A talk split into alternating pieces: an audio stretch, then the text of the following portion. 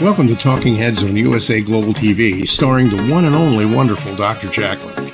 It's a prestigious place where world class influencers and experts meet, and where you'll find the most trusted advisors and coaches for all things in life and business.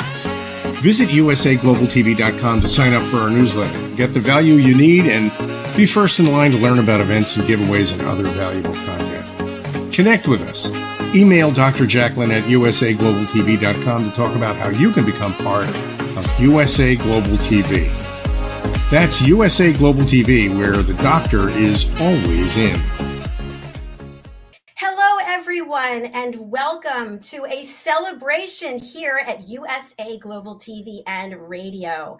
I'm Dr. Jacqueline Kerbeck. I'm the president, founder, and chief listening officer here at our network, where we celebrate elevated listening. This show is all about the amazing adventures of Lady Ella, the listening mentor. This is the first of seven books in a series dedicated to helping children and their families learn to listen at an elevated level. With all the things that I've done in terms of education and certifications, I've never been taught how to listen at an elevated level. I want you to imagine a world where we learn how to listen without judgment, without interruption, without providing a solution, and without stealing the stage from someone else. Can you imagine how you would feel that sense of inner peace and safe that you were able to share your story and somebody was actually listening. Today, I am joined by an incredible panel of people who are certified elevated listeners, and they have decided to take this journey with me to help people understand the importance of elevated listening. We're going to be talking with them about why they decided to be part of this project, and we're also going to be looking at the characters that represent them in this first of seven books. The book is on sale now on Amazon, and we are working hard to get to that number one bestseller status. We were able to achieve number one new release. We would love it if you went over and bought one of the ebooks or the paperback books right now while you're watching the show. That would be fabulous. Joining me to celebrate is my co host, Mr. Red O'Laughlin. If you don't know him, please do reach out to him. He is a phenomenal person of the highest integrity. We work together for this is the third book. We're already on to the fourth and fifth, and he puts up with me. and all of my craziness. He's also an award winning author himself. He's a TV and radio show host here. He's one of our expert presenters, and he also is going to be with me for our new series, which is Food and Our Emotions. And he's going to be running his own health panel. I don't know how he's doing anything else. Let's bring him out. Hello, Red. How are Hello. you? Excellent as always, Dr. Jacqueline. So good to see you. Thank you for being here. I'm just laughing because I don't know how you get anything else done when you're here doing all the things you're doing. How does that work, Red? If you don't write it down, it doesn't happen. I guarantee you. Even when you write it down, sometimes it doesn't happen. But uh, I get to a point where it's really and truly, whether it's electronically written on a piece of paper, I do use both. And then my wife has a backup on the really important items that's in her calendar that she keeps that are items that she needs to know about, plus things that we're both involved in. And so it's just a lot of backup stuff in order to say, oh, I wish I remembered that we were supposed to do that last night. It it's it's hard on a good day. Well, I would say that all of that military experience that you have has stayed with you. And I want to share something with the audience. I didn't ask you if this was okay, so I'm hoping that it is, but it just goes to show the character that you have, the type of person that you are. You were doing a book signing, and I reached out to you because when we were uh, having everything on KDP Amazon, there were a couple of things I found in the manuscript that were missing. And you, on your own, without me asking, you packed up your table of books you and your wife left and drove home so that you could take care of it. I mean, who does this kind of thing? Well, you failed to mention there was less than two hours left before you would be locked out of being able to make a change. And that was probably the determining factor. The fact I got two hours left. I Actually, have less than two hours left. And if it doesn't get in, it's going to go out wrong. And that's not the way we do business. So you have to make sure. It was. And yes, I was selling some books. And yes, my wife was with me. And yes, we were at a store about 30, 40 minutes away from where I lived. And um, just, you know, walk back in. In fact, there was so much noise in the store, I had to walk outside to talk to you. And when I found out what was going on, I asked some questions. We kind of, okay, I understand what's going on. I said, let me check with the powers that be. So I told my wife what was happening. I told the store manager what was happening. And so we packed up and came home and connected as quick as we could and got the the, the fixes. And they weren't substantial big, but they were something that the that was necessary. And they they weren't, you know, a whole lot of moving around, but it's just those last minute things sometimes that, oh, I wish I caught that earlier. And I can live with it, but I don't want to. We know about it. We got time. Let's fix it. Well, we fixed it. That's all it is. Yes, it, it, it is. But a lot of other people might not have done that. So I celebrate you and I thank you for doing that. It's fantastic. No. Red, you're also in the book, and we're going to hear more about your red ibis. Uh, I want to bring out our panel. I feel bad they're backstage. We also have uh, a co author. My co author on this project is Mariska du Preez. She's in New Zealand, and she's not able to join us today because she's sleeping. We don't want people getting up in the middle of the night just to do this. So we will take a look at the video that she shared. In the meantime, I want to bring up our panel. Uh, our panelists are all elevated listeners who decided on their own to be part of this journey, to be in this project for this very first book. And as you know, the first book is so important because it really sets the tone for a series. So on this book covers, you will see there are animals, and these animals are represented by human beings who are actually here today. So let's bring them out and then we're going to hear about their story and the work that they're doing. Starring as Tara, the white owl, we have Caroline Heward. Hello, Caroline. Hello. Nice to see you. Wonderful to be here on this wonderful, auspicious occasion. It is a monumentous occasion.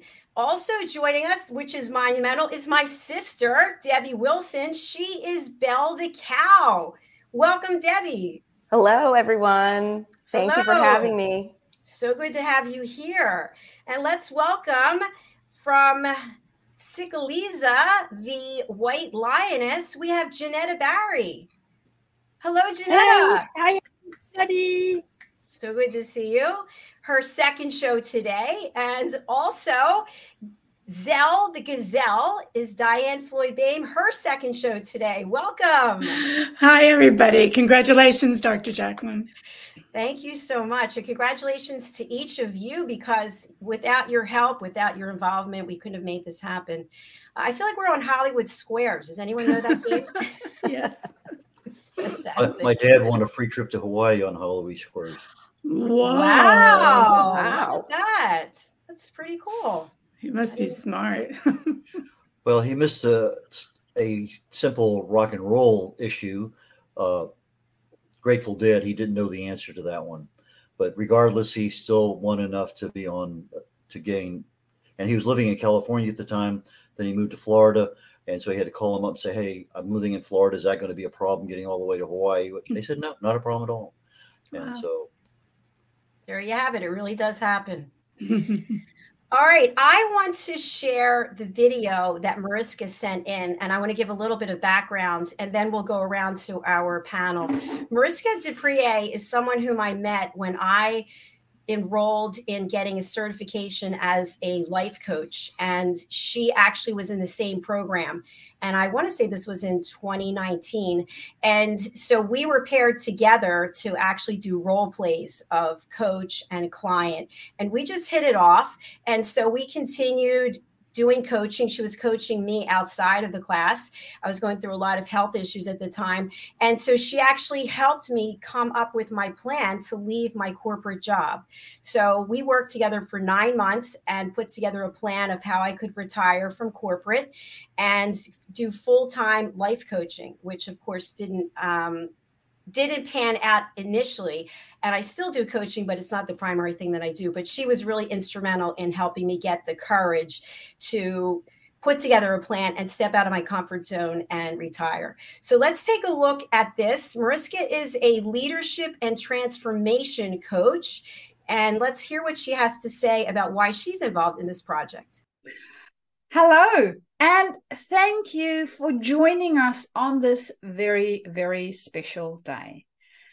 I'm Mariska du Preez and co author of The Amazing Adventures of Lady Ella.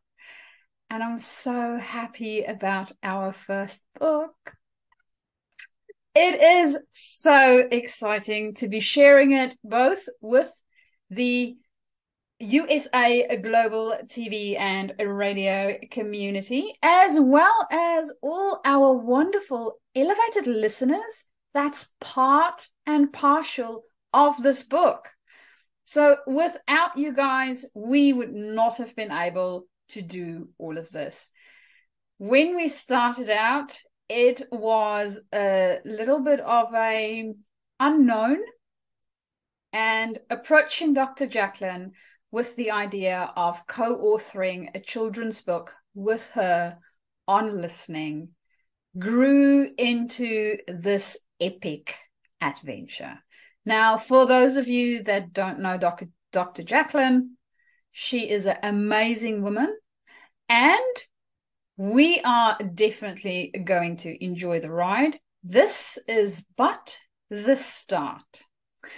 So, on why it is important for me to be part of this project, other than really enjoying stories, is that in my work that I do, I find that the more we can listen and the more we listen really to understand each other, the easier communication becomes, the easier it becomes for us to really lead from a place of authenticity and to elevate the way that we lead. So it's really important. And hey, if we can learn this skill, because it is a skill to learn, if we can learn the skill from an early age, we set our children up for success. So, understanding that, I want to contribute to our future generations much like everybody else that has contributed to this project and that is still going to contribute to the future projects because, as I mentioned, this is book number one and there is a few more to come. So, if you haven't already, please go to Amazon, right? If you don't know where it is, I am sure Dr. Jacqueline will direct you to the right spot and get your book. If not for you, definitely for the young ones in your vicinity, because we all could listen a little bit better. Until next time, bye.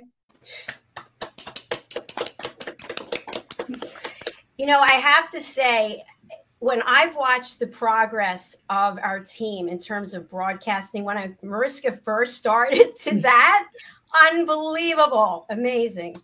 So thank you again for being here as part of this journey. I want to get right into talking with each of you about what it means to you to listen at an elevated level and how listening skills are important in the work that you do or maybe in your personal life. So I'm going to start with Caroline because she's the lead in this book, uh, Tara the White Owl. Caroline, why did you get involved with this project and how do you use listening skills in your work?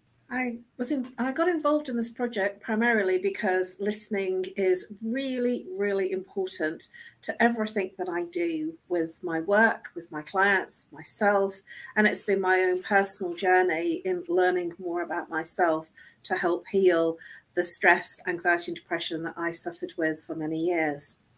Um, and the reason that I got involved in this particular project was because I was already uh, with you uh, on the Listening Mentor show every Friday and feeling that I wanted to extend that contribution uh, further. And so the book seemed like an ideal opportunity. And I really, really am so appreciative of you inviting me and asking me to be the lead because I didn't actually think about being the lead until you asked me. So thank you, Dr. Jacqueline.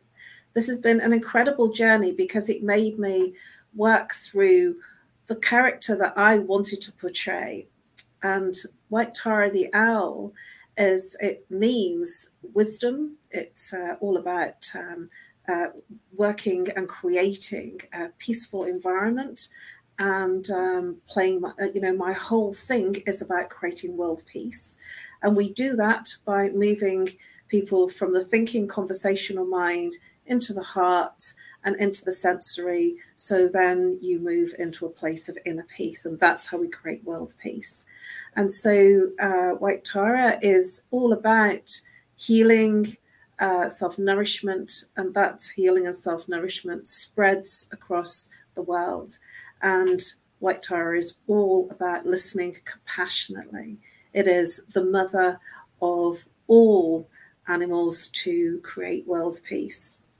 It's really important to me because the work that I do is to help others reconnect back to their heart, moving out of the stress, the trauma, whether it be physical, emotional, mental, or behavioral. So they create an inner peace. And that's one of the reasons why I do everything that I can in whatever way that I can to help people. And that's one of the reasons why I'm very pleased, almost elated to be on Dr. Jacqueline's channel, USA Global TV and Radio. Thank you. Thank you, Caroline. We do have some great conversations on Friday on the Listening Mentor Show. Whatever question I throw at her without any preparation, she is right on it. So, so thank you very much.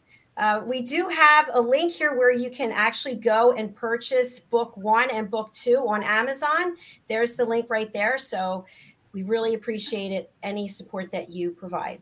All right, moving on to this is so cool. My sister, who's here, and she's Belle the cow. She's also uh, an entrepreneur, and I have to say, she's my biggest cheerleader. Debbie Wilson, Belle the cow, tell us why you got involved, which I'm laughing why you got involved for the project, and how you use listening skills in your work. And, and I'm sure you ask your sister to be involved in a project, she's going to say yes, right? Well, first and foremost, thank you for having me here. And yes, as your sister, it is with uh, great pride and joy that I participate in this, not only as a participant in the book, but also as an elevated listener, because I think it's very important that we all get to a level where we are always trying to elevate ourselves we may be at a certain level today, but there's always more that we can learn, always more that we can grow and advance. So, working on those listening skills is always something that I believe to be very important. And um, in this case, very particularly, it's dedicated to my granddaughter, Ella. So, very personal for me as well, not only as your sister, but also as Nana, as I am called to El to Ella, excuse me, and to be Belle in this book. Uh, I remember when you asked me, you said, "Well, what would you like to be?" And immediately I heard a cow, and I thought about that. And cow, as in a mothering energy, someone who is a good listener, someone who is there spreading love and kindness and joy. And so that's how I see Belle. And also, as we were discussing her, who would she be? How would she interact? And I saw the bell around her neck and also with the word wisdom, that she was imparting wisdom and that she would be that person to listen and to be there to support others on their journey. And in this book in particular, as she is inside the barn and tr- has basically been locked inside and trying to find her way out and all of her fellow farm animals and jungle animals are there to assist her in trying to figure out what is going on and where who is inside what is that sound and using their listening skills and i think it's so important as children that they learn listening skills. I don't believe it's something as a parent and i'm the mother of three um, that we really teach our children that skill. And so I think it's fantastic and just so important that this is an opportunity for parents to read this book to their younger children and help them to understand the listening skills that are needed and to how actually to listen because it is a constant process of growth and expansion as i said earlier. So what we learn as children we build on and it continues to grow throughout um, time. And so i think this is an incredible project. So it was such a gift and a blessing to be a part of it and to um, watch the journey for you as it developed throughout the course of the book um, and so I think that's just really important. For me personally, I think that in my business, uh, as you said, I'm an entrepreneur and I have multi aspects to my business, but uh, one of the main functions is I do what are called soul purpose readings, and that I assist people in understanding what is their purpose, why did we incarnate in this lifetime, and what is our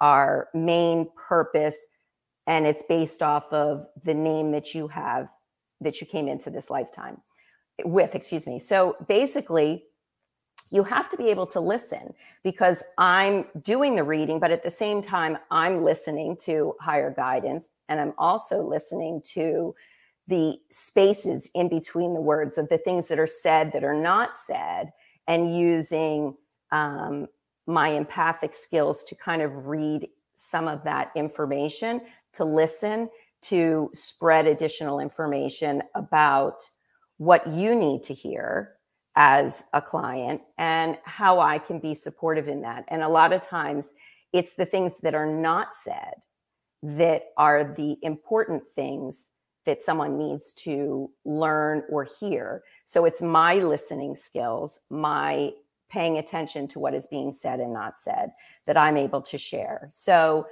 being part of this program has helped me elevate my skills to be able to be successful in my business. And so for that, I'm very grateful for you to have taken on this journey of assisting so many people to elevate their listening skills, myself being one. And as I said, it's a continuous journey, and I look forward to getting better each and every day. So thank you for that. And thank you for having me here. And congratulations on this incredible accomplishment. I know there will be so many more for you. And it is such a gift and a blessing to be able to support you in this process. Woo, thank you. Thank you so much. And thank you for bringing up about Lady Ella.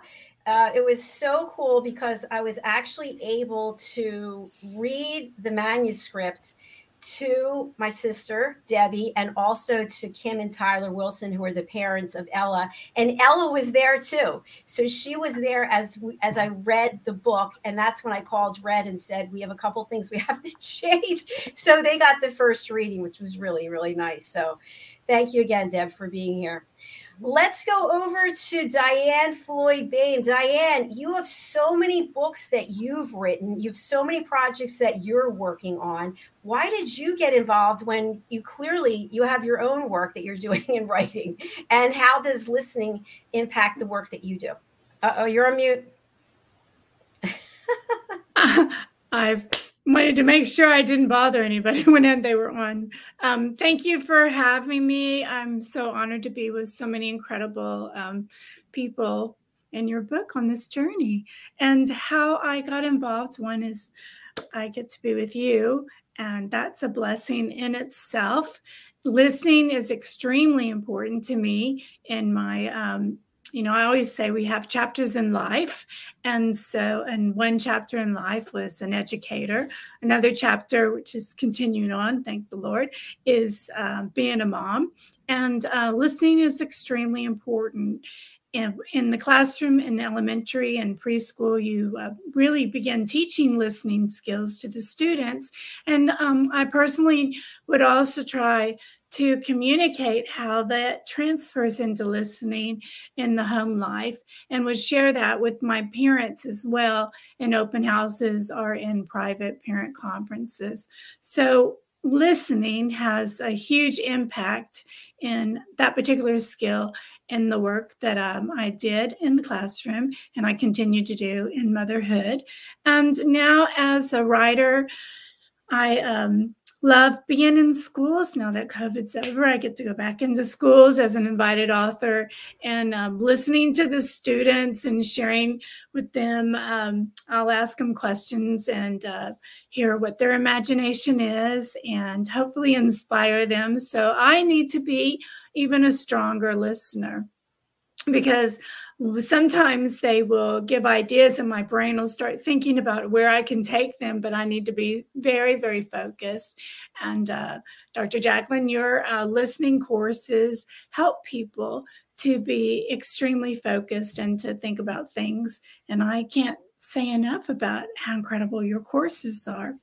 I picked the Gazelle because A, they're so, so graceful and they're so beautiful. And I also learned that um, they're one of the strongest listener listening animals in the um, animal kingdom. And so I thought, well, we have to have a gazelle in this book. So I thought, we have to have a really strong listener. And so that's how we ended up with uh, Zella, the gazelle. And um, I'm very proud of her. And your cover to your book is magical, absolutely magical. I just see it coming to life. So I hope it's a game one day. Just want to throw that out because you have nothing else to think about, Dr. Jacqueline. But anyway, that's how everything came to be. And um, thank you for having me. Thank you, Diane. Thank you so much. I have to say, Diane has the best ideas. She she gives me. I, I wish I had like ten of me because she's always. Did you think of this? I'm like, you know what? That's a great idea. I'm writing that down. Game. Game. An app, listening app, right? Yes, listening app. I need a team of people. Yeah. Thank you so much. Janetta Barry. Janetta, you are a world away over there in Africa. And I really appreciate how, whatever time it is that this show is on for the various shows that we do, you're like, yeah, it's midnight. Okay, I'll be there. I just got married and I'm trying to explain to my husband why I'm doing a show at 11 o'clock at night. But yeah, I'll be there. So, Janetta, thank you for your loyalty. And tell us, you picked the name Sikaliza and you picked the white lioness. Why did you choose those, and how do you use listening skills with the epiphany process and World Jenny Say? Oh, thank you, Dr. Jacqueline. I mean, just being part of all of this just fits in like a glove with all the work that I do. Uh, and I chose to be part of this because I'm known as the communicator with the work, with my work. And uh, one of my passions is to get the skills and techniques that I impart to people to help them to to accurately communicate so that they're not communicating from fear and judgment that they're communicating from open-hearted understanding and acceptance and grace and it's a skill and there's, a series of, of questions that the earlier the children are that start using them the the more skillful they become and of course, part of that is in being in a place of grace and acceptance, you listen more than you speak. Uh, and that's really where communication comes in. So, why did I choose a white lioness? Well, of course, my hair and my blue eyes. So, I chose uh, what's known as a leucistic albino. And leucistic albinos don't have pink eyes, they retain their, their eye color and although they look white essentially, when you go up close, they still have some of their vague markings there, rather like a watermark.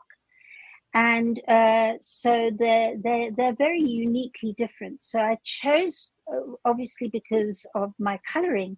And I decided, obviously, because I'm from Africa and, and the, lion, the lion is, is um, such an integral part of, of the pecking order in, in the jungle um, in terms of imparting wisdom if you want to go into a children's um, book.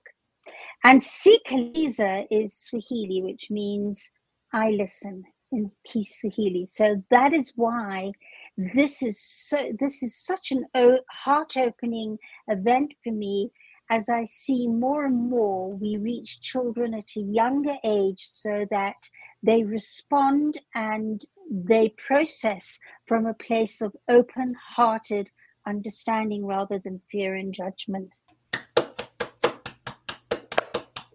Thank you so much, Janetta. And thanks for putting up with me twice today. Same thing with Diane. Same here. Thanks for putting up with me. uh, and now we're going to move over to Red, who is not only a character in the book, but he's also my book coach and editor.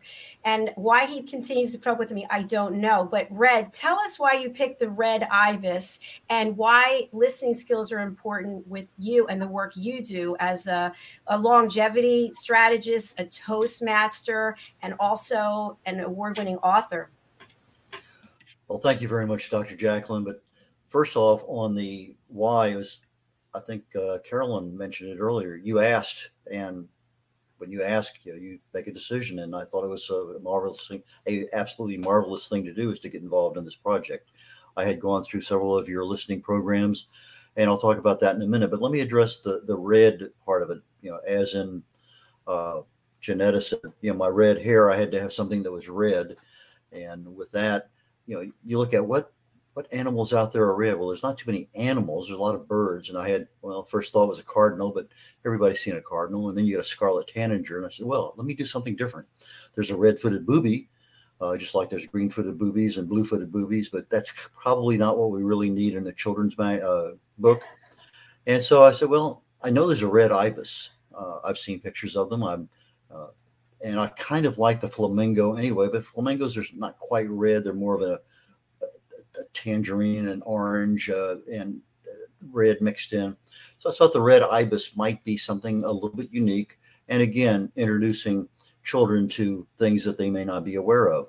Uh, and that's that's primarily why I chose the red ibis is it, just the uniqueness of it.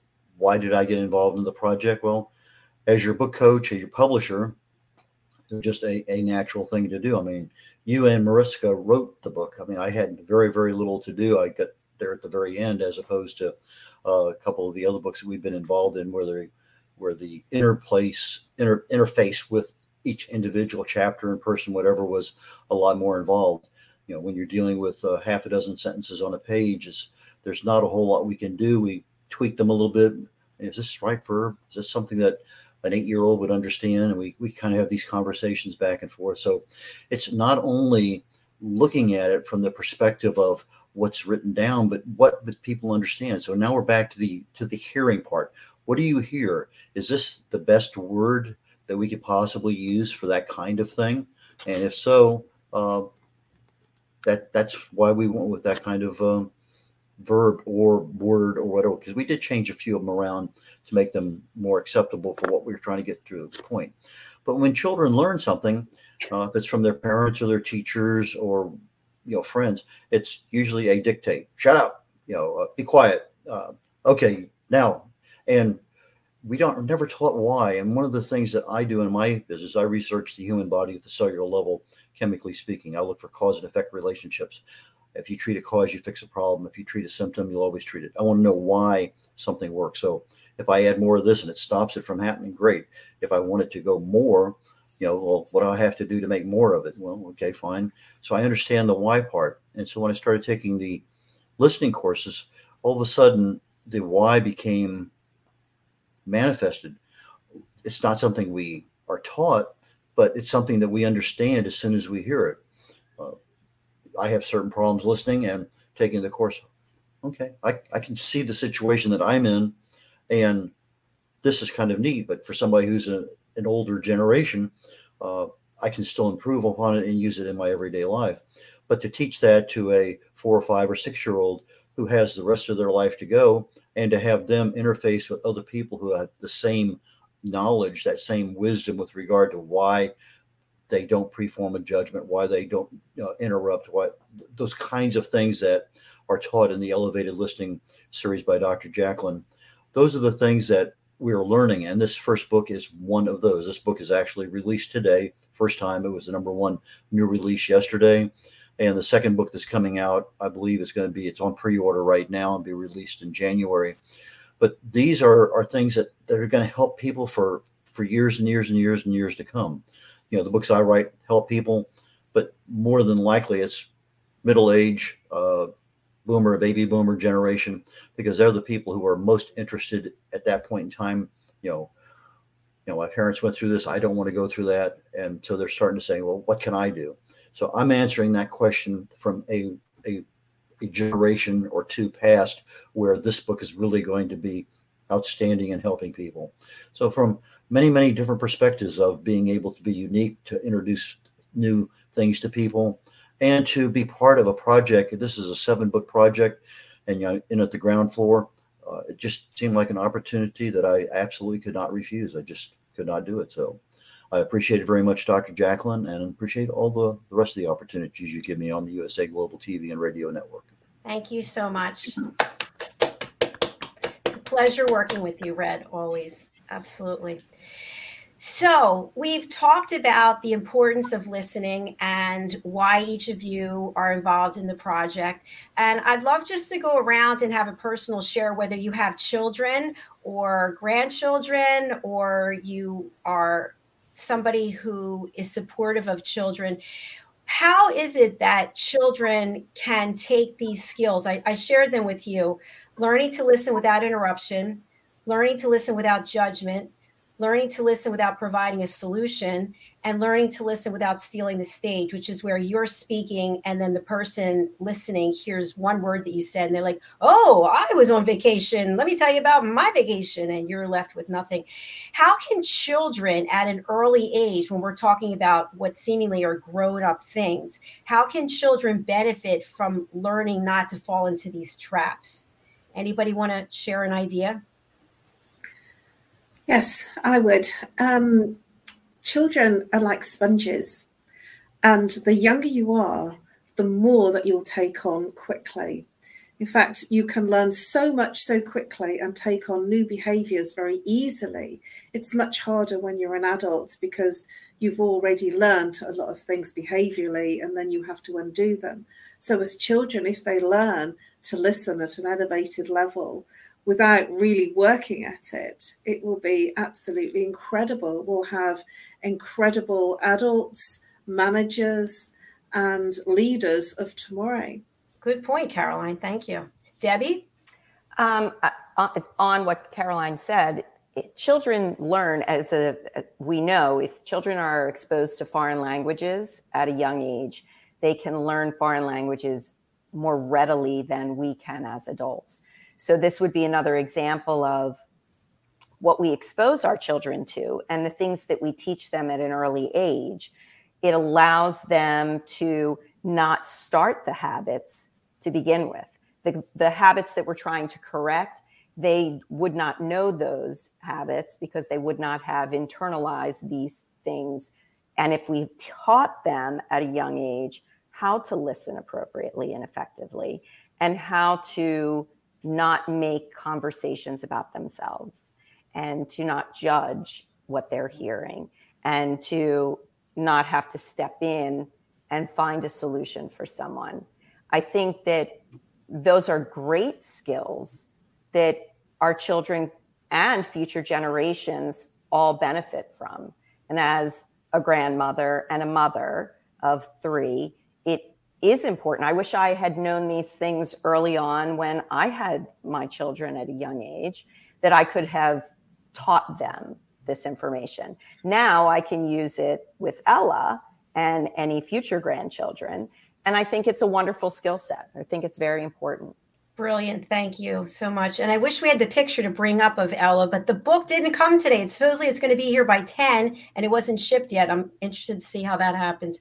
Um, I want to hear from, from the rest of you. I want to say hello to Maria Eduardo joining us. She is one of our team members and it's nice to have you. She's an elevated listener. Okay, fantastic. Anybody else want to add anything about the value? Red, please. I think our kids, I'm we have uh, two kids and three grandkids. I think our kids tend to emulate us, whether it's good or bad. Uh, you know, they they see us do something, they see it's a habit. They assume that that's the way to do things.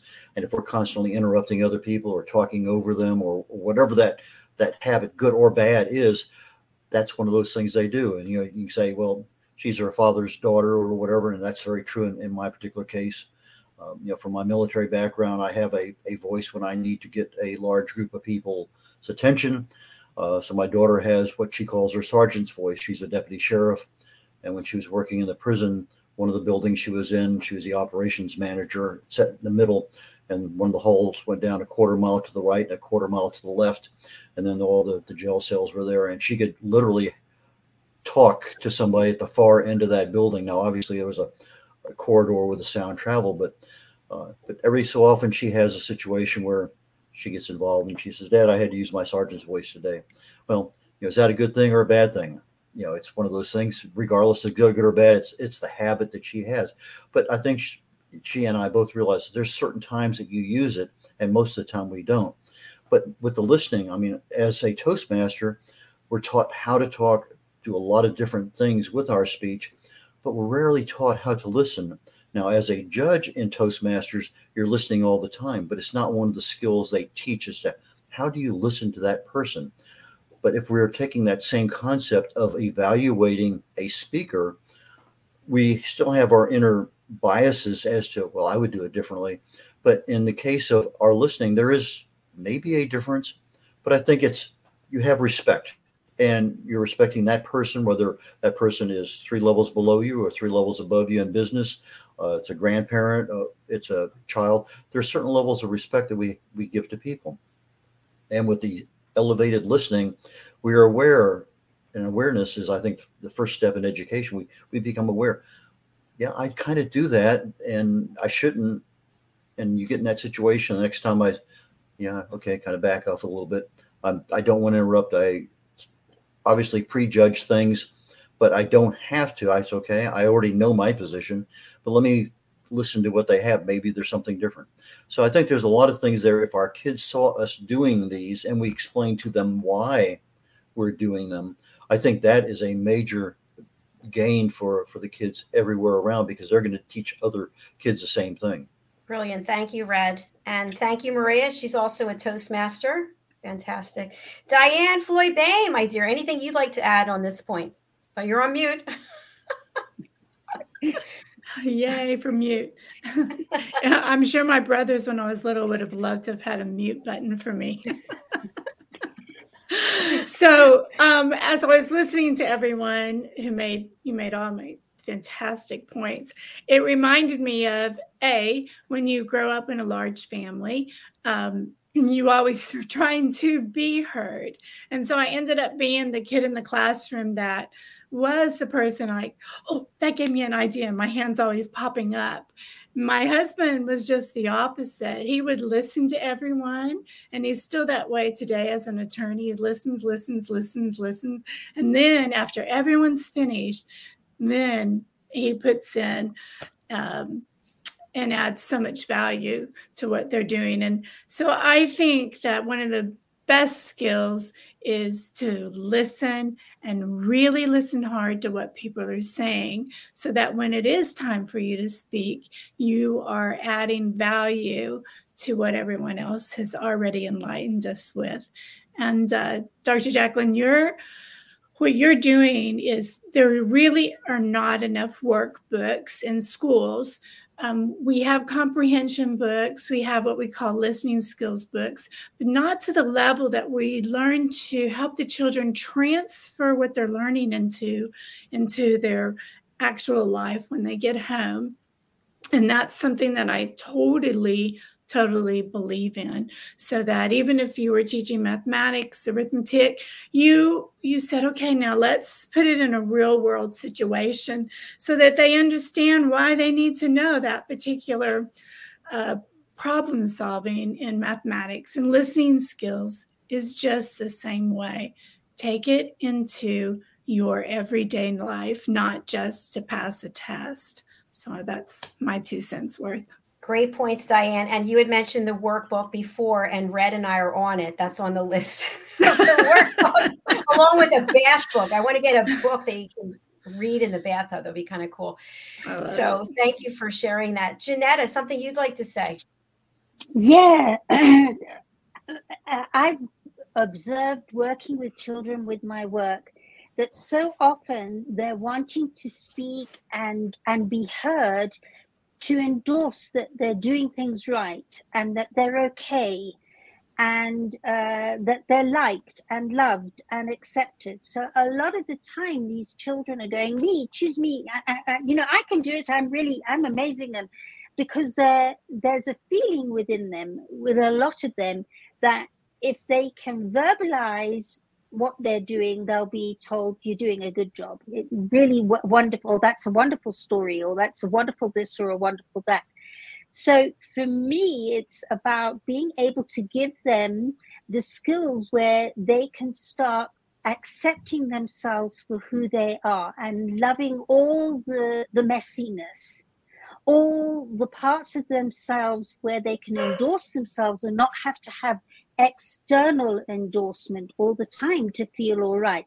When that happens, then they can start listening differently. And when they start listening differently and hearing other people speak, they suddenly realize that they've got more in common with everybody around them than they realize because they're so they're not so busy talking about what they can or can't do and that is where their listening skills really go there's no looking back Janetta, I really appreciate those comments, and I want to take it a little bit further and have the panel weigh in. Uh, and Maria Eduardo, who is watching, she actually participated when I brought up this topic on another show. So, when we think about being heard and we think about self esteem as children, at some point, as a child, I remember feeling really good about myself. And then at some point, I didn't feel good about myself because somebody told me, You're no good at that. You can't do that, et cetera, et cetera. So, what I'd like us to have a chat about, especially the parents here, uh, and Caroline, that leaves you and I out, but we can still we can still weigh in on it, is do we need to give trophies and awards to have a child feel that they have value and they've been listened to. When I was growing up, it was do this, get that. So, Debbie, you know, we had something on the refrigerator. You know, you would get a check mark or a gold star if you did the vacuuming or the, took, took out the trash. And then as generations um, came later, it was more like every child should have a trophy, every child should have an award so they feel heard. What are your thoughts about that as parents today? You don't have to speak from your own parenting, but what do you think as a parent? I'd love to step in straight after what I've, I've just said. And basically, you know, children children need to be able to grow. It's not about cotton wooling a child so that they feel good about themselves all, all the time. It's about understanding that there will be times where you don't feel really great about yourself. And there's value in that because it enables you to find skills and techniques and, and, and to experience experiences that would be missing if everything was going right. So it's not about making sure that that child always feels uh, endorsed and happy and so on by fixing it from something outside themselves when you can go inside that child or that child can go inside and start understanding the value of challenge the uh, the value of stress the value of all the things that help them to expand and grow but not to go into extreme stress and extreme challenge. So that that's that's when their greatest growth happens. And if they're always handed a trophy for doing nothing what's what's what's the motivation for them to move forward and grow and and experiment and find new ways of expressing themselves and being themselves and i feel really passionate about this as a mother and a grandmother Thank you, Janetta, for sharing. I appreciate you. Does anyone have a, a counterpoint? Does anyone feel opposite? Mm. No. Okay, everybody's on the same page. Uh, Debbie, we're going to say something. Yes, I was going to add to that because my children grew up in the everybody gets a trophy generation. And so this is a conversation that we actually have in our home about does that set you up for success? Or does that give you a false sense of, of that's what life will always be like. Uh, I'm a firm believer in we learn more from the challenges in our lives and our failures than we do from our successes. And so, if in every situation we receive a trophy, that gives that gives children a false sense of, well, life is always going to be easy because I just participated, so therefore I'm awarded but life isn't like that and is that are we setting our children up for failure if we do that and we give them these trophies just for participation versus you've actually achieved something that you know that in and of itself builds your self-esteem when you do achieve something and not everyone else is achieving that that does reward someone for their performance per se or what they are, have accomplished. And so I think in some ways um, we created.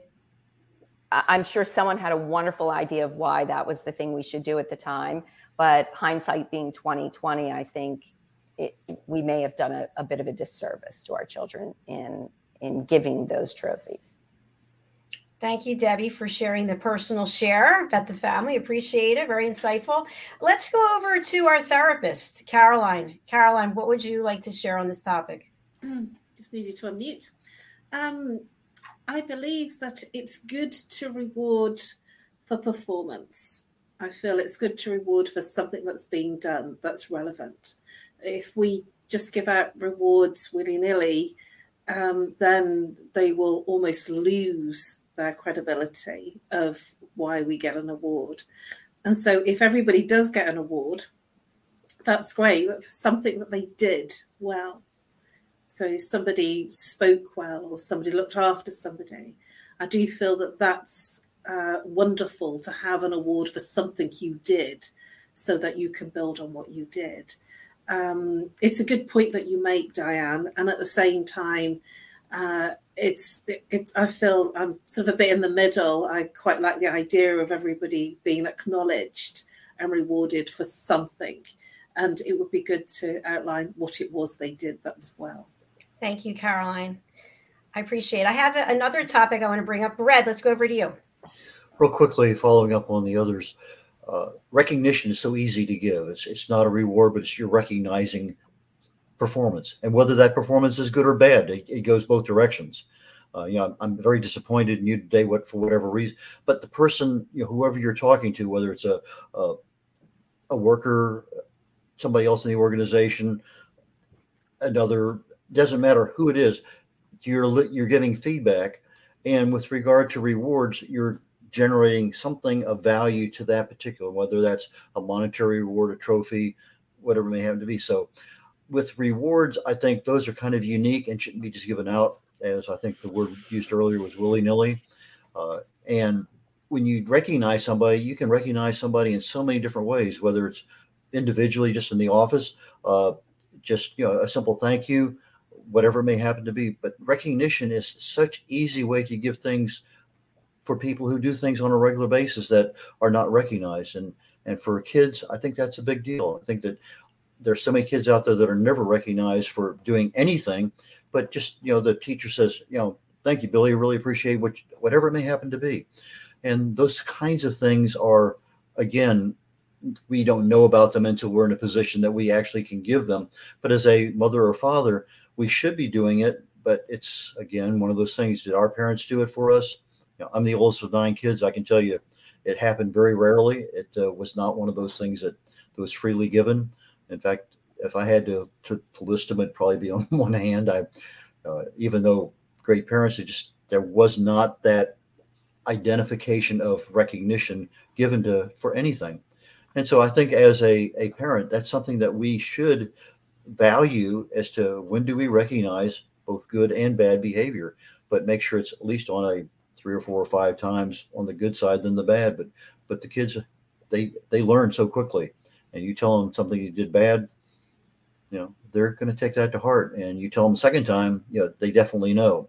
But you tell them they're doing something good, that's going to be repeated and repeated and repeated because they want that recognition also. They want to eventually get that reward.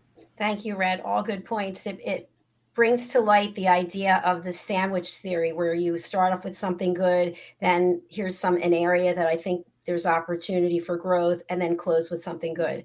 So people can receive the feedback of what they can possibly change or do better but they also sandwich it with positive comments on the front ends and the back end.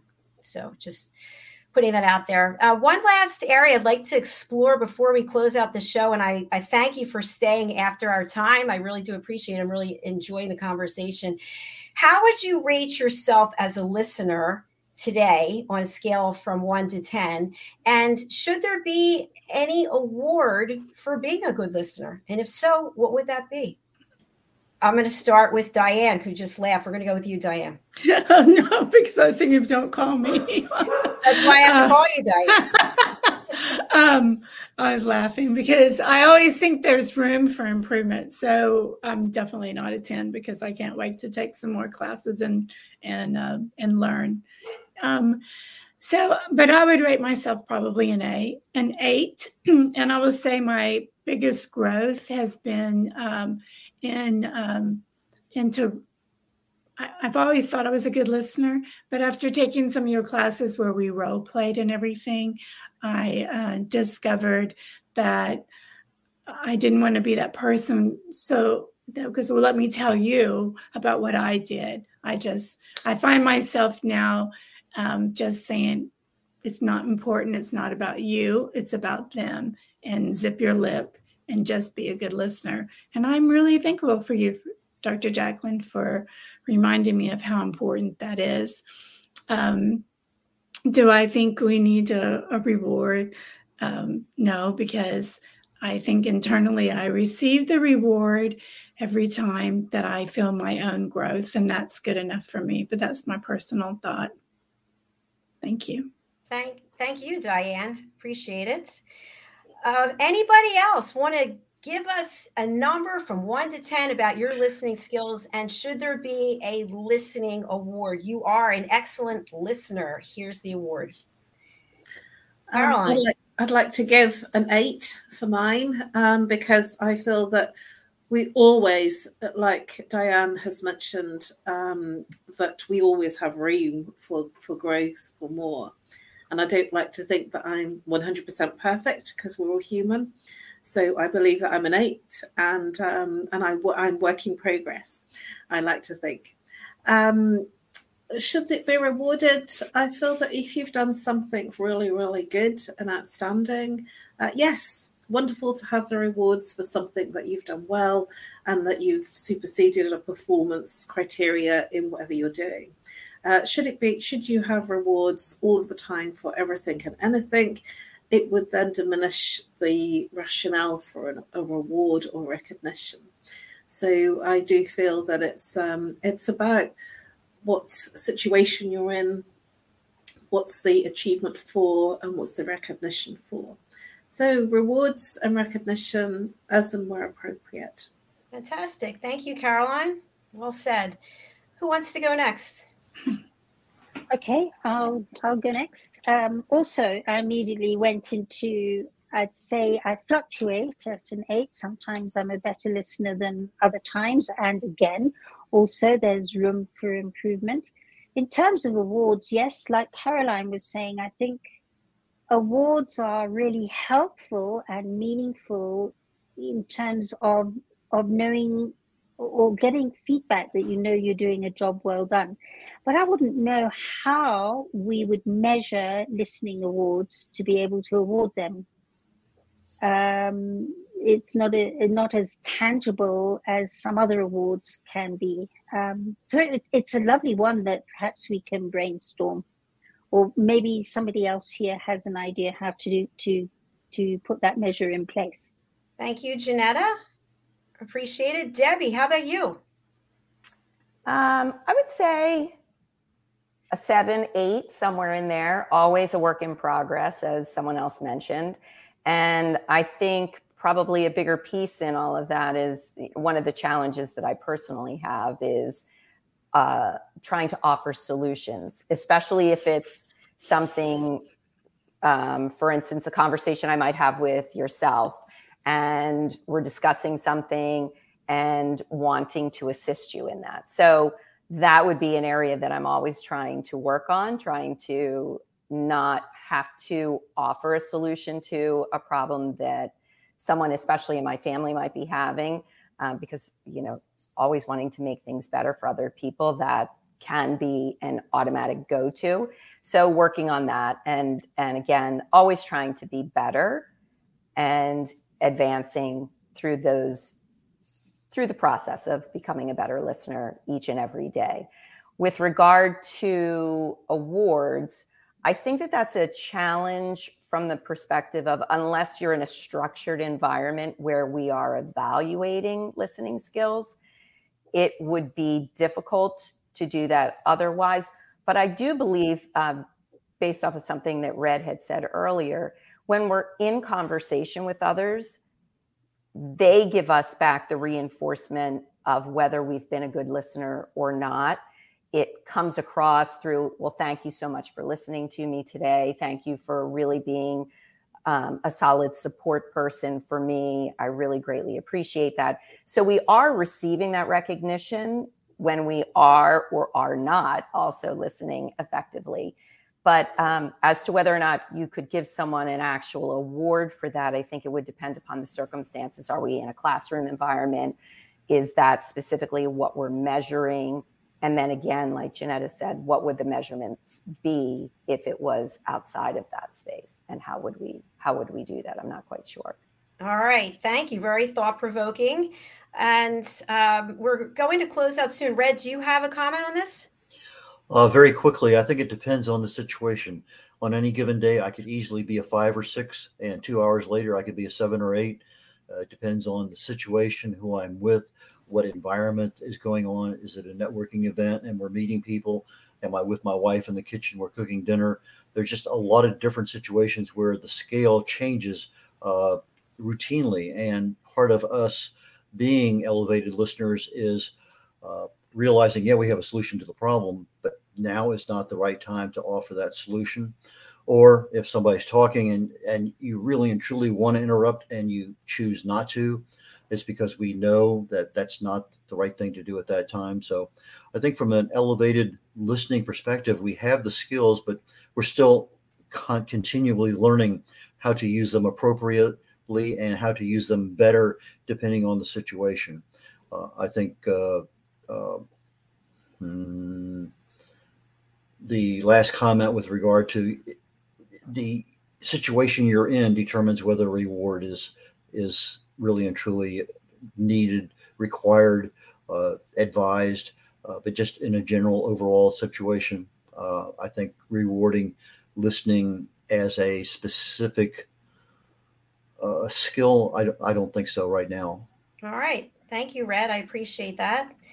And just to close out, I think what I'll leave us with is that somebody's always watching us, right? We could potentially be a role model for someone. So we can't change other people's behavior and we can't make somebody listen to us. We can explain to them the value of elevated listening, but we have to do it first ourselves. And what we might find is that whomever we're involved with, maybe they're not listening to us. So we're doing the listening, we're providing the safe space, but they're not giving it back to us. And what can happen as a result of that is that we get angered, we get triggered. And so these are things that I work on myself. We all have to work on. So what I just would leave everyone with the children around the world are looking to the adults. They're looking to the older people and how they show up. So let's think about what we're doing and how we're doing it. I'll leave you with one story. I was on a call this morning, a video conference with four other people who have a lot more experience than I have. And we were talking about a new project. And I was highly aware of the fact that I didn't say anything on the call and nobody said, Hey, what do you think, Dr. Jacqueline? So I just was very comfortable being a listener. Now, take me three or four years ago when I was in corporate sitting at a, a, conference room with my team members, I would feel I have to say something because if I don't say something, they're going to think I'm stupid or they're going to think that I'm not paying attention or they or they or they or they. So if we get out of that, we don't know that anyone's thinking anything because most people are just so full of themselves talking that they're not thinking about what you're thinking. So I was able to leave that call feeling like I had grown as a person because I didn't have that. Oh, wait, wait, uh, let, no, I'm here. Hello, can I say something? I didn't have any of that. So to me, that is a sense of inner peace. And I wish that for each and every one of you here today and watching or listening. Thank you, Red, Caroline, Diane, Janetta, Debbie, Mariska, Hyatt, Roland, and Sonia for being part of this project. I love you all, and I appreciate the time that you've put into this and being here today. So, as we close out, I'll just go around and have each of you share how people can get in touch with you and what the services and value are that you bring. I'm just going to go in order. I'm going to start with Red. I'm a writer, author, speaker, publisher. So, from my services that I can offer to other people, there's a speaking opportunity primarily in the areas of health and wellness. I focus mostly on longevity, age related issues. Those are things I love to talk about all the time. I do that routinely on the USA Global TV and radio network, but I also do it for Chamber of Commerces and, and other networking groups. Uh, from a book coach, uh, publishing perspective, those are things that I help Dr. Jacqueline with on a regular basis and other authors. And so those are things that I can do. Uh, reach me at red at redolaughlin.com is my uh, email address. Redolaughlin.com is my website. All my contact information is there. Red like the color R E D, O'Laughlin spelled O L A U G H L I N. So it's Red O'Laughlin, R E D O L A U G H L I N dot com. Thank you very much, Dr. Jacqueline. Thank you very much, Red. And over to the Harley Street stress expert, Caroline. Hello. I help people literally bust their stress. So I work with root cause therapy using chakra psychology, how the mind and body connects and what happens to the person physically, emotionally, mentally, behaviorally when there's an imbalance. The imbalance is a symptom. And rather than looking at the symptom, I look at the root cause of what's caused the imbalance, which might not necessarily be at that moment. It could be something that happened in their childhood or in their teenage years or in their very early adulthood. Uh, the way that I work with people is I offer an initial free consultation on Zoom, Skype, or by call. You can reach me to book in that free consultation on No More Stress at live.co.uk or call if it's international plus, plus 44. If it's local, 07523 120 189. I look forward to helping you bust your stress. Thank you so much, Caroline. And let's go over to Diane Floyd Boehm. Hello, everyone. Um, so you can reach me at my website, dianefloydboehm.com, B-O-E-H-M.com. And I look forward to hearing from you. Uh, the things I do besides uh, writing children and young adult historical fiction is um, a co-host for several shows with Dr. Jacqueline on USA Global TV and I and radio. Love it. And I um, am also an invited. I love to be invited speaker to conferences, and I speak to inspire people to be the best they can be. And I um, also am invited to come and be at your school and or your school district and discuss ways that children can grow their imagination and um, talk to them about being an author, a writer, and where to go and become great storytellers. Thank you, Dr. Jacqueline. Thank you, Diane. Thank you so much. And over to Janetta. So, specifically for this program, I work often with parents and children. Uh, I've worked with children as young as four years old um, very successfully, uh, right up into teenagerhood and early adulthood, and and helping that trio, uh, and even if they're siblings as well, to to step into new ways to communicate with each other with specific questions that give them the skills to to be able to relate directly to each other and with each other and in to participate uh, without that fear and that, that extreme judgment. And you can get me at Jenetta, J E N E T A, at theepiphanyprocess.com. And there you can book a 15 minute call with me. Um, if you want to know more about the Epiphany process, it's theepiphanyprocess.com. And uh, yes, look forward to hearing to any with from anybody who'd like to know more. Thank you, Janetta, And over to you, Debbie. Hello, everyone. Um, I assist individuals to discern what is their soul purpose in this lifetime. We analyze your birth name and come up with the different talents, challenges, goals, and ultimately your soul destiny in this lifetime. And we can go through that process of doing this reading and discuss how you can activate any talents that are latent or how you can what things you can do to overcome any challenges because once we overcome our challenges that gives us an additional gift um, to take forward with us in addition to the talents. What are the goals that you're here to accomplish? And ultimately through the overcoming our challenges activating our talents and um, achieving our goals we ultimately are then working towards our soul destiny. So I will work with my clients to assist them to uncover all of that incredibly valuable information. And um, you can reach me at uh, endlessessences.com, www.endlessessences.com.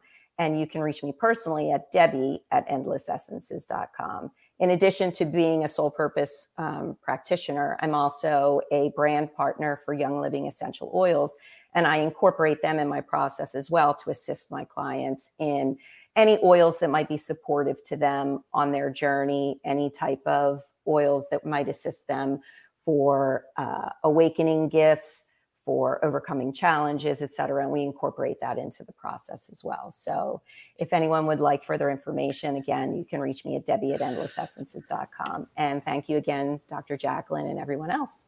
Thank you so much, Debbie. And just a quick shout out we've interviewed several people on the platform who are experts in the area of dementia. And what we found out is that essential oils play a very important role in helping the patient. Uh, to understand different things and acclimate to different routines and schedules. So please do reach out for essential oil information. All right. Thank you all for being here. I do appreciate, I know we're well over our time. Janetta will be joining me again for our next show, which is the Business Talk Show. Where Red, we're going to be interviewing Sabine Becker, a woman who is incredible. She was born without arms, very tiny arms, and what she's able to do. She does everything with her feet. I watched her video, it's unbelievable. She will be our guest, and we look forward to seeing you then. So I'll say goodbye to the panel right now, and I'll just give a few quick tips and then we'll be going. Thank you, Red. Thank you, Caroline. Thank you, Debbie. Thank you, Janetta. Thank you, Diane. And thanks to each and every one of you. I'm going to put up the link. If you would like to purchase the book, you can purchase it either via ebook or you can purchase your copy of the paperback. So I have an exciting announcement because we were just sharing about. Uh, awards and trophies, etc. So if you don't know this about me, I've been someone my whole life that's always about the gold stars. It's always about being number one or getting the star. And so I noticed something interesting yesterday. Uh, we were working to get the number one new release, and we got it. And after we got it, I was just kind of like, okay, well, that was nice. What's next? So I got up at three o'clock this morning to work on getting the number one bestseller. It doesn't look like it's going to happen as of yet, unless you start buying, which I would love. And I thought to myself, I'm going to start working on the second book. So Mariska and I met last night. We had already been working on it. We finished the book and like, great i'm going to work on the third book so the point is you have to take the time to celebrate things it's not just about rushing from one thing to the next like this person over here does. It's really about being present and thinking about what it took to get to where you are and who are the people who helped you get there. That's what I love the most about this journey. This journey is not about me, it's about all the people who are here with me taking this ride. And entrusting me that this is a good direction to go in. So I'm totally appreciative of that. All right, my last announcement, and then I promise we are closing out so I can get out of this dress. I want to share the book cover for the second book and let you know who is in it. The second book in the series of seven is Lady Ella's ABCs of Listening. This is not the final book cover, by the way. This is version four, I think we're up to, but at least we have all of the animal characters on here. So in this book, we have the ladybug who represents, as you know now, um, Lady Ella, who is my great niece and my sister Debbie's uh, granddaughter. She's the ladybug. We have the butterfly, which is Dr. Madeline Chan over in London. And we have the donkey, which is Testadora. By the way, the uh, butterfly's name is Crystal. We have Testadora, the donkey. That's Alcini. He picked a donkey for himself. we're going to find out why. And then we also have Olivia, the lioness, and that represents Doug Lawrence, actually his granddaughter. And up in the corner there, you see the um, the lovely bird named Poncer, and that represents Mariska du Preez, the co-author. And then there in the tree, you see the bumblebee, and that bumblebee is Blossom. There's actually two bees, but the one um, with the wings, that's Blossom. And that's Amina Ramzani. She's the pet psychic. So that's our cast for the next book. We are working on the third book. I just spoke to Philip Sykes last night from the British School of Excellence.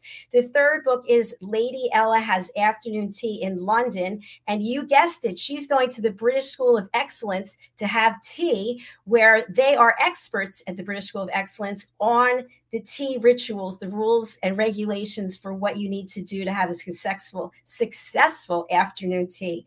All right, thank you for being here. Again, please do pick up a copy of the book. You can find the link there and celebrate all the authors, people that are writing books to inspire others to share their story, to give hope. Please read more and please do keep listening. We'll be back shortly with Janetta Barry and Sabine Becker for our next show. Thank you, everyone.